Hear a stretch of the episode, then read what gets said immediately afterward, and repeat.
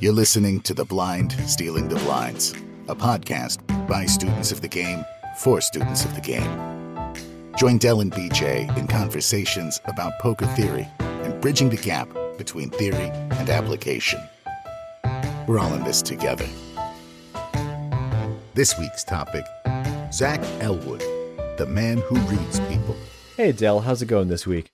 It's going really good. Had a pretty decent week. I uh, took a little money off the uh, patrons at the Brook in Seabrook, New Hampshire, and I'm going to be playing there a little more over the next few weeks. So uh, if anybody wants to come and play against me, try to take some of my money, they can. How are you doing, BJ? I'm doing great this week. I finally got into a regular golfing group. I've been looking for a group to join. I I walk on as a single and as catch as catch can. If I get on, great. If I don't, I just stay behind and practice on the green, which by the way, everyone needs to do anyway. So it's a win-win. Yesterday, I finally got invited to join a group of like eight or 12 people. They have two, three, four tee times. They play for some money. It's a good group of guys and they book it. They hit and they get. I have never walked more quickly on the golf course in my life. And here I am carrying my clubs, walking 18 holes, and I was so dead tired at the end of the round yesterday, I couldn't play today. I slept so poorly and I had to do so much pain management, I couldn't even go to the poker room. So I did nothing. I went to bed, woke up, ate breakfast, took a nap, and now I'm ready. So we're going to have an awesome podcast today. I'm really excited because we have Zach Elwood on the show. Zach Elwood is known in the poker community for his trilogy of Poker Tells books. His first book was Reading Poker Tells, which has been called by many to be the best book on the subject and which has been translated into eight languages. Zach has served as a Poker Tells consultant for two WSOP main event final table players, as well as many other players. Outside of poker, his research into fake and deceptive social media accounts has been featured in the Washington Post, the New York Times, and BuzzFeed. He also has a psychology focused podcast called People Who Read People, Zach Elwood, welcome to the show. Hey guys, thanks for having me. It's great having you on. Oh, honored to be here.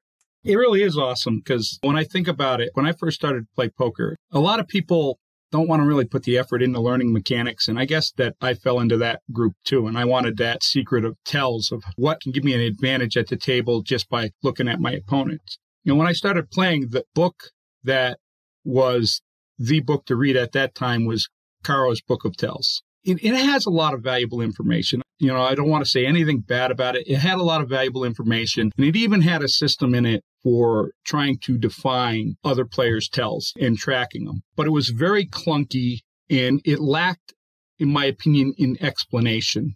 There's this period of years where every time a tells book came out, I went out and I bought it, or somebody would post a video on tells and I'd watch it. And there was never any really good information there. And it, it's amazing how many people put out books with bad information. And then you come out with reading poker tells. And this is where I think the game starts to change. And it's amazing what you did there because you, you had a framework in place. You go deep into the explanations and you make it very digestible for people to use. First of all, thank you for that. But it's been a few years since I read the book and I started to read it and prep for you being on this week. And it's like I'm reading a whole new book. It's one of those things that should be studied as opposed to just read and forgotten. And I don't think I did that very well, but I'm glad to have you here and talk about it. What do you feel like was the big difference your books made? Yeah, I would say, you know, when I wrote that book, it was like a pretty long thought process because I used to play for a living back in like the early poker boom days, right? You know, I was I was playing for a living in like 2004 to 2007 timeframe. That's when I was doing it pretty much full time.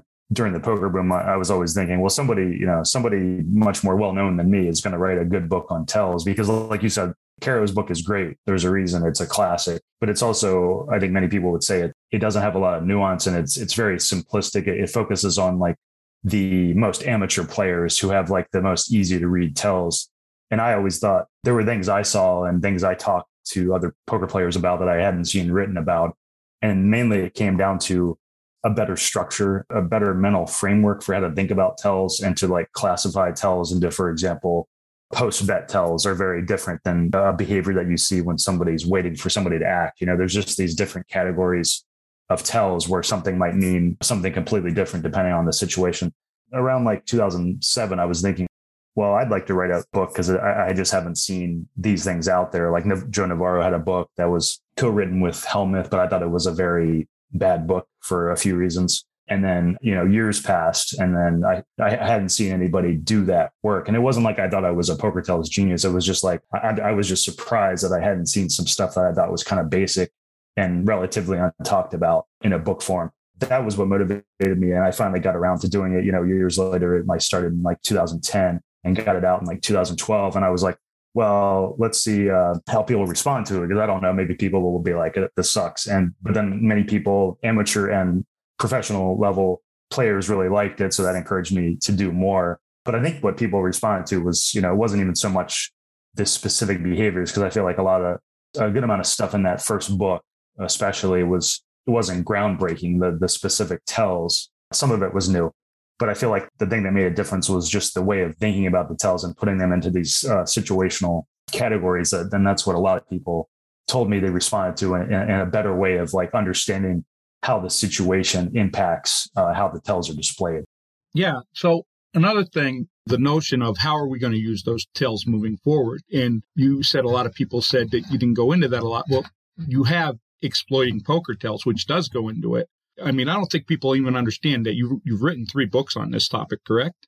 A lot of people don't know I have the other ones because the first one was so well known. The other next two, which I'm actually much more proud of because it, it was like a more I felt like I, I put more work or, or, or, reached better understandings, especially after uh, doing like consultation for like some some pretty high level players and talking to them and, and stuff like that. I, I was able to synthesize that stuff into I think better explanations for things and and I, I reached better conclusions about things later.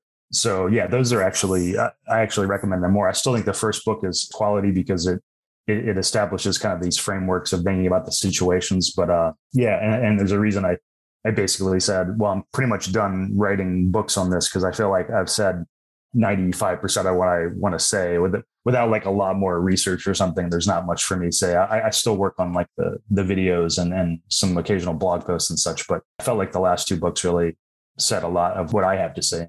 Do you ever just chuckle when somebody says, "Well, you didn't tell me how to use these tells," and you say, "You know, there's there's a second book you can purchase."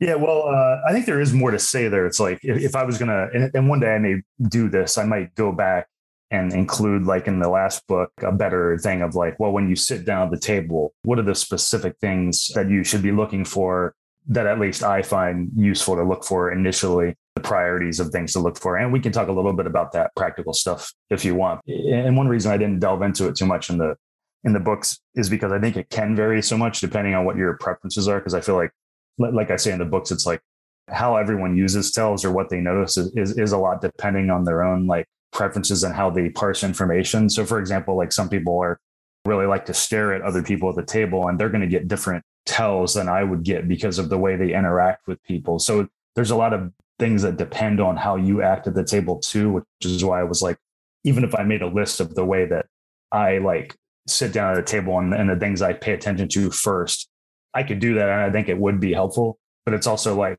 I kind of like the idea of giving people the room to explore and find their own things that they find useful. Cause I feel like somebody like Phil Ivey, who's I have no doubt is much better reading people than I do, he probably has a completely different way of sitting down and taking some of the same kinds of information, but like focusing on different things at different spots and things like that. There's definitely room to talk about the priorities of things to notice, but uh, that's one reason I didn't delve into the details of like do this and this and this when you sit down. You know, I want I wanted to give people some of that freedom. One thing I really appreciate about that is as a process guy, I like processes that speak to the way that I operate. If there's a process that speaks to the way my wife, who is a raving introvert, operates, it doesn't really work for me. And having a process helps me systematize my way of thinking for myself to get the biggest bang for the buck that I need to in that situation. You make it personal, is what I'm really trying to say. Mm-hmm, mm-hmm. You take this pretty esoteric subject of behavior and distill it into the realm of poker and distill it further into what works for you specifically as the player at the table. So I'm curious if there's anything in your research or your writing on this topic that surprised you. You came into it thinking you were going to find A, and you ended up finding Z. I'd say the biggest moment like that, and let me know if you do want to circle back to like the things that I think are most valuable when you sit down? Because I think that is a big question. Oh, absolutely. I would say the biggest moments I had of of like myself learning things that were surprising was for the verbal poker tells book. So when I when I thought about what what I wanted to do for my next book, because I thought there was a lot more to to delve into with poker tells, and when when people encouraged me to do more, they thought the first book was good. So I, I wanted to delve into the the verbal stuff because I really felt like there was so much there that wasn't understood or you know was hardly studied at all. Like I had a few things about verbal stuff in my first book, but it was just like a very cursory touching on a few items.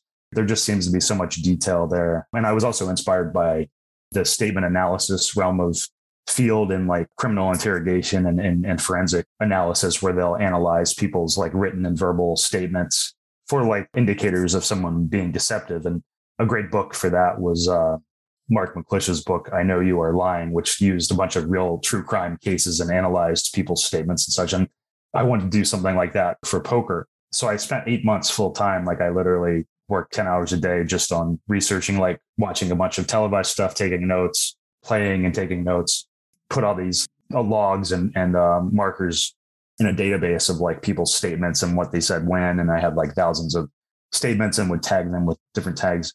I, I kind of went into that thinking, well, this will just take me a few months. Like I kind of know what I want to say. But the more I delved into it, the more complex it seemed to me. And the more I found there was more to talk about.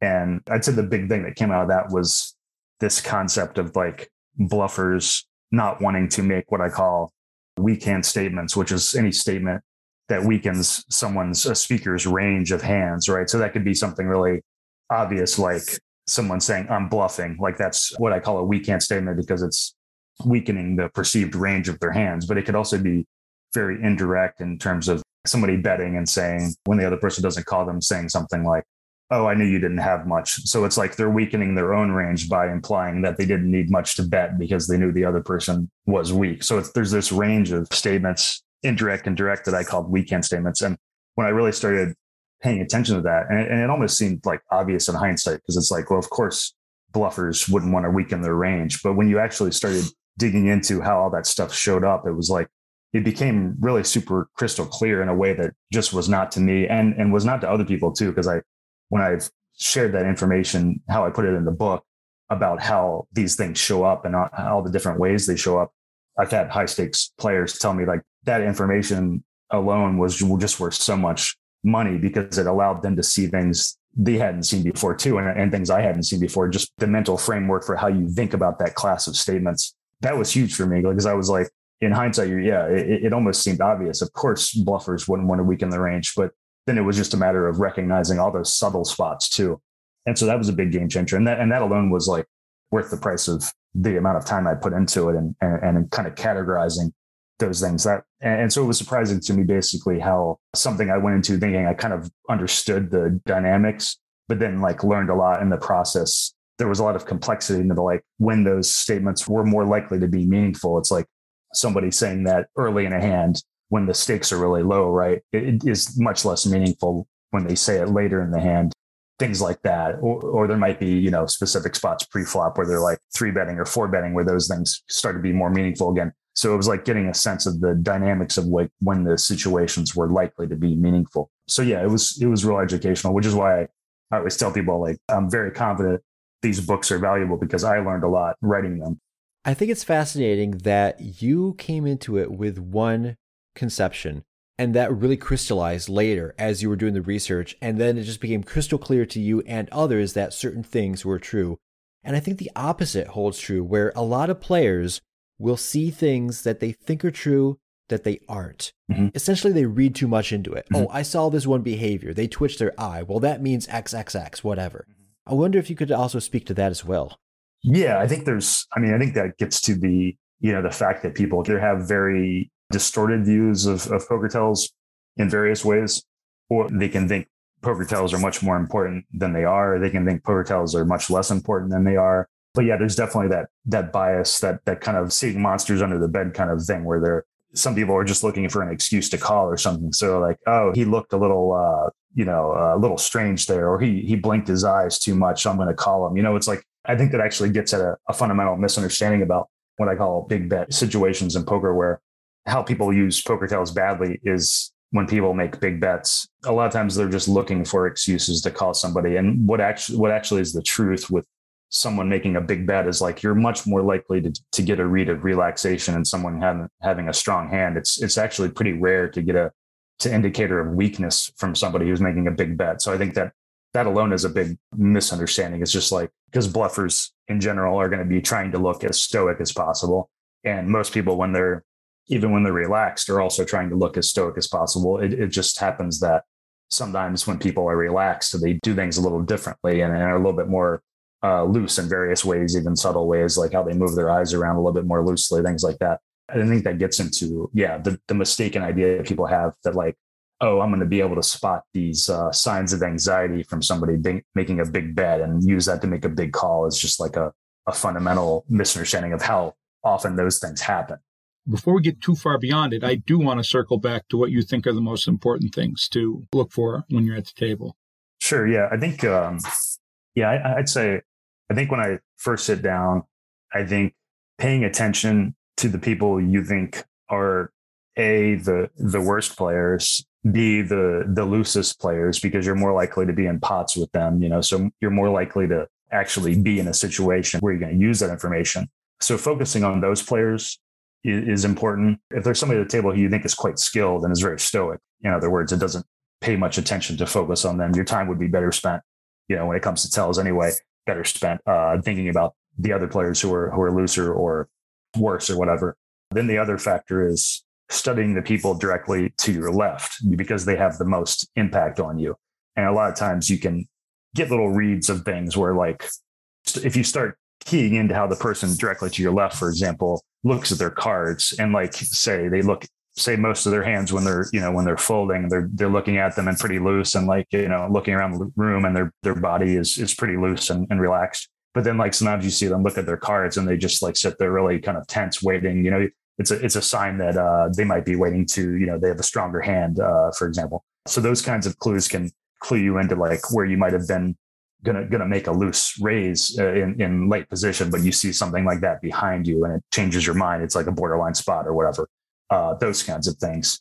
Um, so I'd say that's why it's it's important to pay attention to the people to your left. If they're looser and and not good, that's even more of a bonus. I'd say uh, don't be afraid to keep notes on your uh, on your phone. You know, nobody knows what notes you're keeping. I think sometimes people don't want to seem serious, which is a good thing. They don't want to seem too studious at the poker table. But I think you can be you can be relaxed and joking around and just still keeping notes that nobody sees. And the kinds of things I would I would focus on on the quicker side when I first sit down is when people make big bets notice their eyes like what, what are their eyes doing? The tells related to eye contact and how loose their eyes move around and, and how much they blink are very important because i think it's it's less examined you know like people focus on like oh if they're staring at you it means x or whatever. But i think they're within the the eye movement eye contact kind of stuff there's a lot of subtlety that people just aren't aware of so for example like bluffers are more likely to whether they look at at their opponent or look at a table, they're more likely to not move their eyes around much. Whereas somebody who's more relaxed, signs of relaxation include, you know, moving around looser more generally anyway. And so how loosely they move their their eyes around or like they might make eye contact and break it a few times. Like those are all signs of somebody being relaxed. The fact that they're just kind of loose in these like subtle ways, uh, even if they might be very kind of stoic, unreadable, like if you were to just glance at them, but they might have like these little signs of, of relaxation. So I think the eye stuff is important. And I also think it's important to it, it's it can vary so much person to person. Like some, you know, the the thing that Caro wrote about, I think, was bluffers were more likely to stare at you. And I think that's a that's a simplistic framing because in actuality, I think people can vary. Like some people are more likely to stare at you when they're bluffing, but other people are more likely to stare at you when they're relaxed. And I actually think the second one is is more common because your average recreational player when they have a strong hand enjoys seeing their opponent you know in a spot where they know they've got them right? So they actually enjoy looking at them more. So that's what i mean by it can vary you know it, it just varies by someone's tendencies. And some people just are going to be probably a lot of people are going to be hard to read in those those aspects because they just don't have that strong a pattern either way but i think those are the kinds of things it's really valuable to look for bet timing is huge. You know, I think I think bet timing is really up there. Like, so if you if you're noticing, you know, if you're just sitting down and, and noticing it's the river and somebody gets checked to and the guy bets immediately, start keying into like the players you've decided are worth studying that that seem like they have variations in, in what they do, right? Like so if if somebody's like snap betting on the river, that's that that alone will be a sign like, well, that's an interesting behavior. I want to I want to I'm going to study this person more than somebody who was like much more stoic and balanced in their behaviors. Because so the more you key into these kind of unusual imbalanced behaviors, like a person snap bets once, but then another time waits a whole minute or something, the more imbalanced they seem, the more likely it becomes that you're going to notice something interesting from them. So bet timing is huge. You know, a, a big bet timing thing in a lot of cash games is like somebody raises pre-flop, another person three bets, and that first raiser just kind of snap calls. Like that that snap call is so indicative of a hand like pocket tens, pocket jacks. If you if they had queens or better, they would at least consider, you know, raising for a few seconds, even if they ended up calling. Or if they had ace king, they would at least consider for a few seconds before, you know, what they were going to do before calling. So these kinds of snap decisions, snap bets, snap calls are just so important. And and noticing the baseline of players. So like if a player is like consistently making snap bets or snap calls, like it starts to lose its meaning because they're just kind of a quirky, weird character or something. But like picking up like a person's baseline, it's like, oh, usually they're waiting, you know, a few seconds, a standard amount before making a decision. But like every once in a while, they'll make a snap decision. So keying into like what it probably means for them. Those are ones that just come to mind. But like I said, yeah, I think I think there would be value in me like laying out those things in a specific way. I think it, I think it would help people, and, and people have told me that. Like I've had people read my books and actually make their own guide of like, here's what I do first. You know, they, and multiple people have sent that to me where they're like, here's my own guide of like the things that I think are valuable when I sit down to study. And I'm like, oh, that's really cool. And, and it varies, you know, what people have sent me, of course. I'd say another good thing about everything I'm hearing you say and everything I've read in your books is that there's no definites. There's no, this definitely means this. And, and cause like when you're talking about the speed of betting, I bet fast a lot but that's because I have a lot of my post flop game figured out. And so I know what I'm doing on certain boards and I know what I'm doing facing certain bets. I don't have to waste a lot of time considering it. I do think it's very individual. You know, I mean, there's certain things, there's certain things we can look that are common to the player pool. But even within that, it's going to be individually based. So that's very good. Yeah, I think that gets into, I mean, the the basic fact that you are pretty unlikely to like like I say in my books, it's like you might only base a decision on something like twice in an eight hour session or something. It's like that, that's a pretty common, you know, assuming you're playing pretty decent opponents, it might be pretty rare you actually use a thing because A, you might not have time to feel like you've, you know, have much information on people. And B, you're not going to play that many hands, especially, and you might not play hands against people that who you feel like you're reading pretty well. So for all these reasons, it is pretty rare. And I like to emphasize that because I feel like some people are like, oh, I'll I'll be reading people all the time or something. But I think uh, the other aspect in there too is like with a decent understanding of like general behaviors, I feel like sometimes you know the the better you get at this, the quicker you can kind of classify someone like with a few hands you've seen them play as like, oh, I get a general sense of like how this person fits into the the general population framework. And also, even when you don't get to see hands at showdown, even just using the fact that for example, the like most big bets are much more likely to be value bets than bluffs.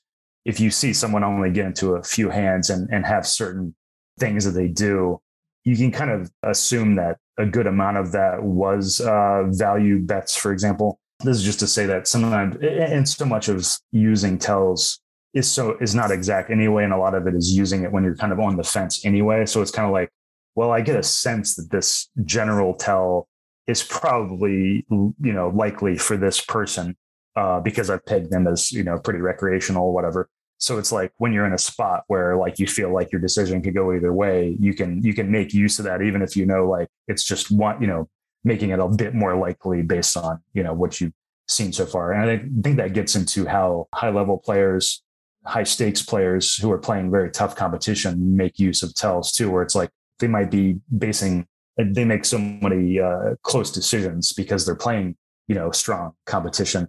Uh, even a little bit of behavioral information can go a long way because it's like, well, if I know this is even like you know, 55, 60% reliable, I believe it is. That's a long way in a spot where you're like, you know, they've put me in a decision where like I should be kind of equal between calling and folding anyway with this range of hands or whatever. It should be difficult. Like it's natural that it's it's that you wouldn't be often basing decision on, on this stuff. I really appreciate how you were mentioning different ways we can approach it and things to look for and how to look for them, specifically using notes on your phone. I take notes on my phone for player profiles concerning like hands that came to showdown, what their ranges might be, how they might play loose, aggressive, whatever. But I have not yet figured out how to do it effectively for behavioral tells. And so I really appreciated the insights you gave me there. The one question I have is because I'm likely to play so few hands in a live setting against any particular opponent in any given session, how many data points do I need to feel confident to pull the trigger? And I know that's going to be it depends, but how could I figure out what my it depends really is? Yeah, and if anyone's interested in that, I mean, one interesting interview I did uh, was of Brian Rast, which, if you, if listeners know, is he's a very respected high stakes player, and you know, I, I had an interesting interview with him talking about how like you know he was talking about playing like deuce to seven triple draw you know which is a very a game of very low information. You know you're you're you're basing your decisions very quickly a, a bunch of decisions on like if, uh, spots where you just don't have that much information. You only know like how much they drew you know and and how much they bet or whatever or or, or if they bet or not. It's we're talking limit here so it's if they bet or not. Uh, but i think he, yeah so he was talking about how like he thought tells and behavior played a big role in his game even if he didn't even know the conscious decisions why he was basing things on because he would make you you make so many close decisions in those games. And he was like well if i if i just get a little inkling that someone's a little bit uncomfortable for whatever reason it makes me more likely to call them or bet or whatever. Yeah he was getting at that at, the, at that fact that the the closer the decisions are the more meaningful even like small pieces of information can be. Yeah i mean that that what that says to me is that you will never make up for poor mechanics with tells you know, in the modern poker era. you've got people who are equally good in the mechanics of the game. And that's becoming easier and easier every day. There's more and more information out there. There's more training sites. There's so much information from solvers. You don't even have to have a solver to get that information because people are pretty much posting that information out there for people to glean. And when everybody is equal at the table, which I know is a rarity, but I mean, like if you got equally skilled players, that's when this is going to be really beneficial. That's going to give you a little edge over your competition, but it won't make up for poor mechanics. One of the things that's interesting about you, Zach, is um, the trajectory you've taken here since being a professional poker player. Then you write these books, then you're outing fake websites, and, and now you've moved on to the People Who Read People podcast. And I've been listening to that since the beginning. And lately, that has turned into a lot of examination of the polarization of America. And I, first of all, I'm trying to find an excuse to talk you into letting me on that show someday. but I, I don't have the qualifications of all the people that you have on there, but it's fascinating and, and very interesting to me. And uh, I want to give you an opportunity to share what you're doing there. I think I see it as good positive work because there's this extreme uh, stuff that goes on in this country right now that the interesting thing is I know that we disagree on a bunch of stuff, but I know that you and I could sit down and have a respectful and nuanced conversation about it and be able to leave that having respect for each other. And that's the huge thing that I, I hear in your podcast is that that's something that, our two super divided sides that we're dealing with don't have. Yeah, I think it's, uh, I just kind of found myself randomly focusing on this. And it's like, once I started going down the rabbit hole, I was like, well, I must, I must just keep going because it's i think it is important like you're saying it's like our inability to recognize that people have very different beliefs than us and there can be understandable reasons and rational reasons for why they have those beliefs and uh, I, think the thing that get it gets down to for me is uh, pe- people don't i think a lot of people just don't understand how common these dynamics are of polarization. It's like many other countries have gone through these things in the in the same dynamics that we're going through just with different issues. Many other countries are currently going through these things. And there may be elements of modern life, like the fact that we're so, you know, isolated from each other socially and the fact that we spend so much time online. There may be these elements that are even amplifying it beyond like the fact that it's a natural dynamic. The thing that gets me is just so many people act as if they're fighting this good versus evil battle. But I think I and, and, and people who have studied polarization would say that is the fundamental nature of how polarization affects us. Like we always feel, no matter what the issues are that a country is polarized around, they so many people feel that they're fighting this good versus evil battle. And it's our it's our anger, it's our visceral disgust at the other group that each side starts to have more and more that is the root cause of these things. It's not like we're angry just about these issues and the issues are hugely important. I mean, the issues can be important, but at the root cause to me is like this visceral anger and disgust we have with each other, which boils up as like these issues become life and death because we feel we're fighting some good versus evil, you know, battle. So to me, it's like understanding the more we understand this root psychological, emotional cause of how these things play out, the more depolarizing and, and, and the less anger we have, because I think understanding that and, and seeing how the other side the realities start to diverge but like both sides have these things that they see as true and it's and it's completely understandable why that is. It's it's uh it's just a it's a natural process and and the more you can try to understand how those other people are seeing things like how they see your side as the scary side like that's important to do to me to you know to to see be able to see how your side is scary for example like that's very important and, and not many people obviously want to do that because they feel like doing that gives the other side points or means that the other side may be right. So there's many reasons why people don't want to do that. And, but that's what we're dealing with. We're dealing with that struggle of like people understandably don't want to do that because it makes them uncomfortable. It scares them for various reasons. And so we continue down the road of like more and more us versus them thinking. Yeah.